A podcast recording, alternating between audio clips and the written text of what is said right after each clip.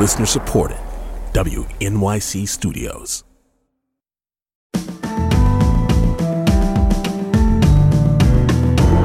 From WNYC Studios, I'm Brian Lehrer. This is my daily politics podcast. It's Tuesday, October 18th. How to achieve and then keep ballot access for all. Think about the arc of American history. Only white male property owners were allowed to vote at first. Eventually, we had the constitutional amendments and the Voting Rights Act that gave women and Americans of color the right to vote.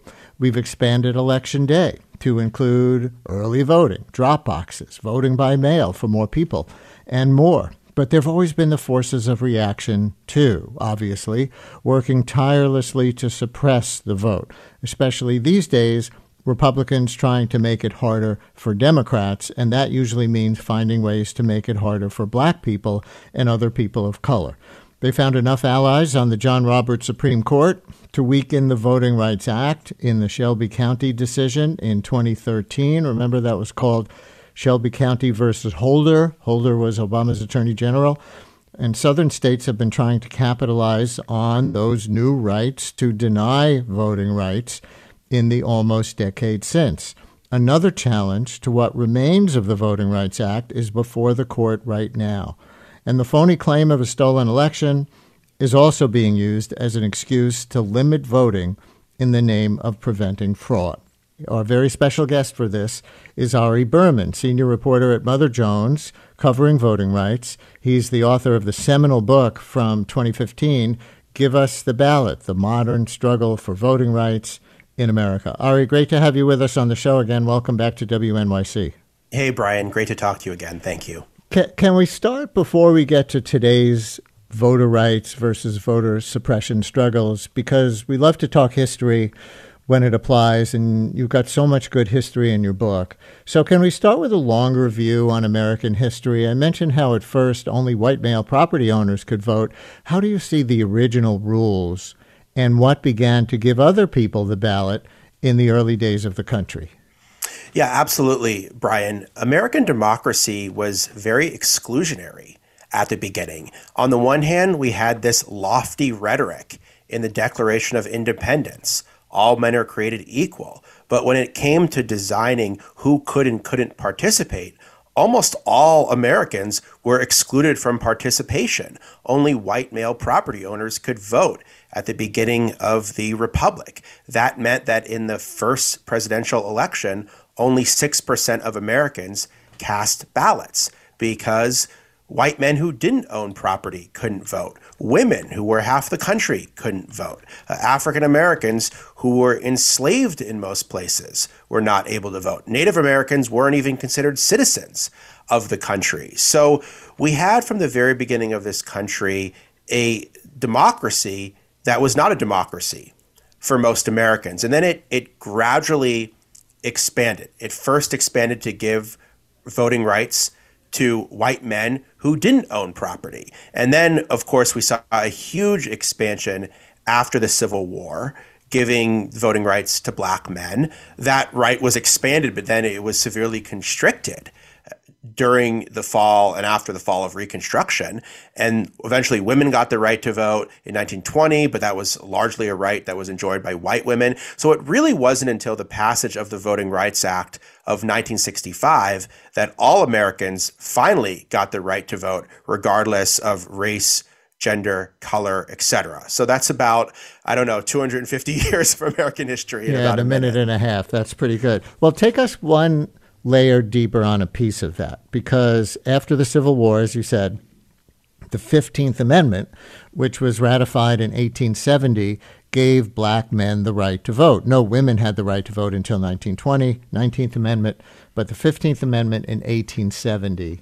And yet, we do usually talk about the Voting Rights Act of 1965 as really enfranchising black Americans. We don't see the 15th Amendment in 1870 as that much of a milestone anymore. So remind us what did the Voting Rights Act of 1965 actually change on paper and in the real world? Well, it's kind of amazing, Brian, because basically the Voting Rights Act of 1965 was passed to enforce the protections of the 15th Amendment of 1870. So you essentially 100 years later had to pass an entirely new law to enforce a constitutional amendment that had not been enforced throughout the Jim Crow South. Because what happened was, even though the 15th Amendment said that the right to vote shall not be denied based on race or color, the right to vote was denied based on race or color throughout the Jim Crow South after Reconstruction ended. And the way that happened was that things like literacy tests and poll taxes were passed in places like Alabama, Georgia, Mississippi, et cetera. They were on the face of it race neutral, right? They didn't say we're going to disenfranchise all African Americans based on the wordings of the statutes. But in practice, that's what they did. That's what happened in the segregated South through things like poll taxes and literacy tests and grandfather clauses. And by the way, a lot of those things were also adopted in the North in places like New York City, which also had literacy tests up until the 1960s. So what the Voting Rights Act did was it struck down all of those suppressive devices, the literacy test, the poll taxes, etc. Uh, in the states, the longest histories of discrimination, which was largely in the South, but not exclusively. The Voting Rights Act, a lot of people don't remember, applied to three counties in New York City when it was passed in 1965, who also had poll taxes and literacy tests on the books. And then what it did is it sent the federal government to the South to actually be able to enforce the law first to register black voters who had not been able to register for decades. And then it, over a longer period of time, what the Voting Rights Act did is it required those states with the longest histories of discrimination, largely in the South, but also parts of the West and other parts of the country, to have to approve their voting changes with the federal government so that if you struck down one literacy test, they wouldn't just pass a new one that would have the same effect or the same uh, impact or outcome of trying to disenfranchise black voters or other voters of color. So in 1964, the Civil Rights Act was passed, 65, as we just said, the Voting Rights Act. And three years later, Richard Nixon was elected President of the United States in no, in no small measure as a backlash to those laws. And when talking about the Supreme Court, you know, we focus so much these days on the fact that Trump got to appoint three justices out of the current nine. We forget that Richard Nixon got to appoint four. So, what were the implications of that for voting rights? It began what became a major shift on the court. I mean, Nixon appointed some very conservative justices like William Rehnquist. He also appointed some relatively moderate justices. Remember, John Paul Stevens was a Nixon appointee. So it wasn't necessarily the same kind of conservative counter revolution that you would later see with the justices that were appointed by Trump. But certainly what Nixon did is he shifted the Warren Court, which was a court that protected all sorts of rights, not just voting rights, but really, led to a revolution in, in, the law in terms of protecting rights for previously disadvantaged, disadvantaged, marginalized communities. And that began to shift the court to the right. And it shifted steadily to the right. It, it went from being the Burger Court, that's who was Chief Justice uh, under Nixon, to then becoming the Rehnquist Court uh, in the uh, in the subsequent years, Reagan, Bush one, etc. And then that became the Roberts Court. And now I guess it's technically still the Roberts Court, but really what it is, it's the Gorsuch, Kavanaugh, uh, Barrett Court because they they are in control in terms of the majority now. And so the Supreme Court since the Nixon era has moved steadily to the right. And as it's moved steadily to the right, it's become increasingly hostile to things like the Voting Rights Act. You could always count on the Supreme Court, even under Nixon, to largely be supportive of the Voting Rights Act. That's no longer the case, and that really changed with first the, the justices that George W. Bush appointed, John Roberts and Sam Alito, and then certainly it's become much more hostile to voting rights with uh, adding Kavanaugh, Gorsuch, and Barrett. And I should say, Chief Justice John Roberts does not come off well in your book, including his role before he was on the court as an assistant to the Attorney General in the Reagan administration when Roberts was only in his 20s. He helped lead the charge against some voting rights codifications back then in the 1980s, although they lost. But can you tell that story a little bit? Yeah, it's kind of amazing that John Roberts has become the moderate on the current Supreme Court because he was really a foot soldier in the Reagan Revolution when it came to trying to restrict voting rights parts of the Voting Rights Act were due to expire in the early 1980s. And there also was a Supreme Court case that had weakened the Voting Rights Act.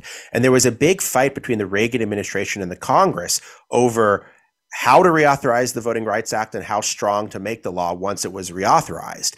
And Roberts really led the issue as a young lawyer in the Reagan Justice Department. He was tasked with taking a very hardline position on the Voting Rights Act. In his words, he wrote that violations of the Voting Rights Act should not be made too easy to prove. He said it would it would turn the the country into a uh, basically make the right to vote a racial entitlement, uh, things like that. And he wrote upwards of 25 memos arguing against a strong reauthorization of the Voting Rights Act. And Roberts actually lost that fight. And one of the reasons he lost that fight is because you had Republicans in the Congress, like Senator Bob Dole of Kansas, who stood up to protect voting rights and actually took on Ronald Reagan and the Republican administration. So there was a very strong bipartisan majority in Congress for the Voting Rights Act. But I think what happened is Roberts lost that fight in the Reagan administration, but then he took up that fight when he joined the Supreme Court. And he was joined by the other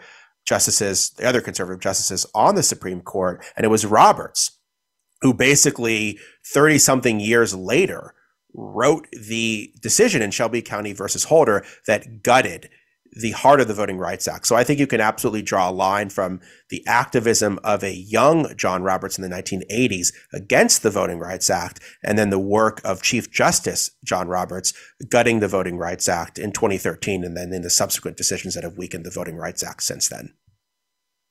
Let's talk about where some of our current ways of expanding the vote come from early voting, drop boxes, voting by mail. We also have voter registration at motor vehicles bureaus in lots of places. That's relatively new. How recent is anything that detached voting from just one election day and waiting at your local polling place, or that put voter registration in front of people as a choice more easily?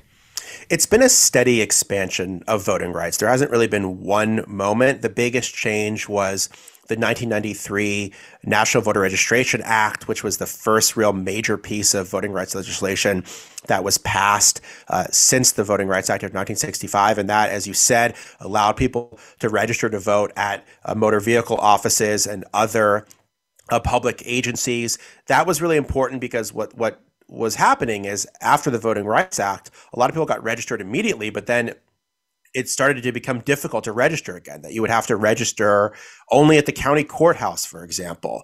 Uh, and registration deadlines would be very sweeping. And sometimes you had to re register before elections. And so the National Voter Registration Act of 1993 was meant to make voter registration as easy and, and as accessible as possible. A lot of people registered to vote as a result of that. Now we kind of take for granted that you can register to vote at the D and other places. But then it also became clear that we were moving away from just voting on one day in November, on one Tuesday, November. And the reason why we vote on a Tuesday, November is because that's why farmers used to bring their crops to the market in the 1800s.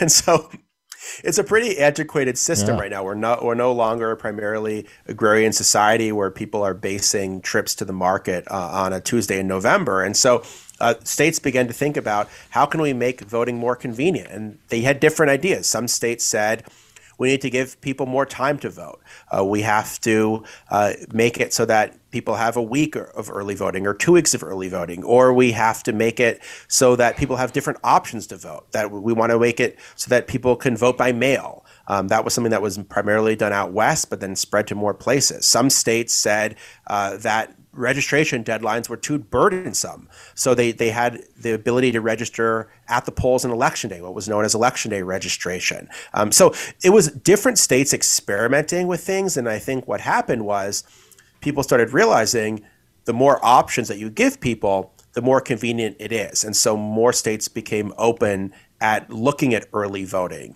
or looking at expanding voter registration or adopting mail voting, although obviously that really exploded during the pandemic. But the interesting thing is, Brian, before 2020, a lot of these things were far more bipartisan than they are now. Republicans supported early voting in a lot of states. Places like Florida helped pioneer early voting. Uh, a lot of Republicans supported vote by mail in Western states, uh, whether it was Arizona or Washington State or Oregon. Um, so a lot of Republicans supported things like election day registration in Minnesota and in Wisconsin, states that have had those things since the 1970s. So really, it's only been in the last decade that the, the whole question of how we vote and the voting laws have become so partisan and so politicized. So, is it fair to say that that's where the current battle lives? Like, how much to expand access versus how much to roll back those recent expansions? Well, I think there's there's two real battles. The first over is access to the polls, whether we should expand access to the ballot or restrict access to the ballot. And the second battle, of course, is over how we should treat elections whether we should certify elections or not. And that is really, really new. That was really something that we had not discussed in this country very much at all uh, until the 2020 election. There had been times, of course, 2000 election in Florida, where the election had been incredibly close and there was lots of litigation the courts ultimately decided it. That has happened before in our history. But just the idea that one candidate would lose, claim the election was stolen, and then have his side try to overthrow the election, which is what Trump did in 2020, that was really unprecedented. Whereas the battles over ballot access, those have existed for a long time, but they've intensified in recent years. And Michael calling from Puerto Rico. You're on WNYC. Hello from New York, Michael. No, thank you. Um, I wanted to mention um, and actually provoke the, the gentleman from Mother Jones to talk about how the full implementation of the Voting Rights Act was never uh, realized in, in American territories. I just wanted to bring in that unique perspective. Ari, you got that? Yeah, that's a really interesting point, and I think that there's this larger question of the rights of citizenship in places uh, like Puerto Rico, uh, and the odd distinction of do they or do they not have the protection of uh, U.S. laws? And also, I know it's a complicated question in places uh, like Puerto Rico, but the whole question of statehood uh, and the fact also that because Puerto Rico uh, is not a formal state, it does not have protections under the Voting Rights Act that it would have if it was a state. Uh, hmm. And there are people. I don't want to speak for, for Puerto Ricans because I know this is a this is a divided issue down there. But there are obviously people that would like for um, Puerto Rico to become a state and to have representation in the Congress, and then to be able to enjoy the benefits of things like the Voting Rights Act. Because right now, the Congress skews more heavily white, more heavily rural, but in particular, the Senate skews much more heavily white and heavily rural than it would if Washington, D.C. and Puerto Rico would become U.S. states. How did Republicans come to focus so much on voter fraud, including mostly exaggerations of the threat of voter fraud as a way to suppress the vote? This well predates Donald Trump's campaigns, right? Yeah, I would argue the real turning point was the election of Barack Obama, the first black president who inspired this huge coalition, not just of black voters, but of young voters, voters of color more broadly. And that was viewed as the coalition of the ascendant. And I think Republicans saw the writing on the wall and they saw the demographics of the country changing and they saw the election of things like the first black president. And they said, if we don't change something, we're going to be a perpetual minority party. And so one of the things they tried to change was the country's voting laws in the states that they controlled. In particular, after the 2010 election, they were in a position to control all of these key states uh, Wisconsin, Pennsylvania, North Carolina, et cetera, et cetera. And in short order, they began changing voting laws to try to make it harder for Democratic constituencies to be able to vote. So this effort does predate Trump. It, it predates Trump by about a decade but it definitely accelerated under Donald Trump, and the Republican Party became far more anti democratic under Trump than it was before. I would argue that the voter suppression elements of the Republican Party were relatively fringe elements before Trump. Um, now they are front and center uh, with Trump, uh, and I think that the Republican Party was radicalizing against democracy before Trump. I think that's one reason why Trump became president in the first place. But the anti democratic transformation of the Republican Party dramatically accelerated under Trump and became concerned with not just making it harder to vote, but actually trying to overturn elections. And that, that combination of the two voter suppression on the front end and then voter suppression on the back end. Mm. That's what's so chilling about this moment in American history right now. Yeah, and tomorrow we will focus explicitly on what may be the biggest threat right now, which is the way that um, vote counting and election certification is coming under attack. But last question, as we look to the possibility of continue to continuing to expand voting rights in this country, because I think we've established in this conversation that it's really going in both directions. There's the voter suppression push, but there's also the voter expansion push that has given us early voting, drop boxes, mail in voting, same day registration, motor vehicles bureau registration, all those things we talked about. So, my last question is how else would you like to see ballot access expanded? Some countries have mandatory voting, right? We discuss universal mail in access as a current debate. There's the prospect of online voting, but concerns about hacking by Russia and whoever else um, keep that under the surface for now, maybe rightfully so. What would the frontiers to push ballot access be for you now at the top of your list? Well, I think it would be just to make voting as convenient as possible and to give people as many options as possible. So to take the things that are working well in different states and try to put them in as many states as possible. And whether that's a combination of making it easy to vote by mail, but also making it easy to vote in person, but also making it easy to register to vote, and then making sure that well, while we do that, that there's reasonable safeguards so people feel like their votes are going to be counted uh, and then certified. I think what's really missing here, Brian, though, is that all of the actions at the state level, and that we don't have any new federal protections for voting rights. And I think that there were a lot of good things in the voting rights bills that the Congress considered in the last session, both the Freedom to Vote Act and the John Lewis Voting Rights Act. And I think the failure by Democrats, particularly because of Joe Manchin and Kyrsten Sinema not to support changes to the filibuster, the failure to pass voting rights legislation, I think, is going to have a real big impact on the election system, particularly if some of these election deniers are elected in 2022, because I think Democrats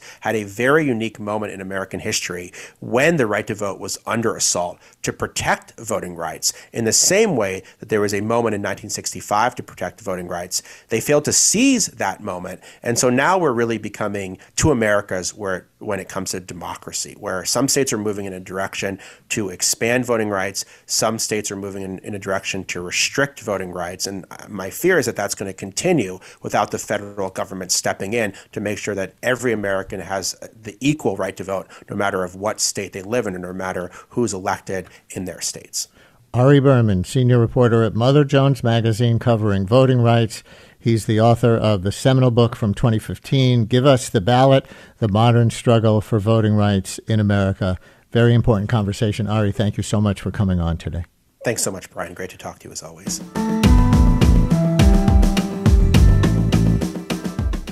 Brian Lehrer, a daily politics podcast, is an excerpt from my live daily radio show, The Brian Lehrer Show, on WNYC Radio, 10 a.m. to noon Eastern Time, if you want to listen live at WNYC.org. Thanks for listening today. Talk to you next time.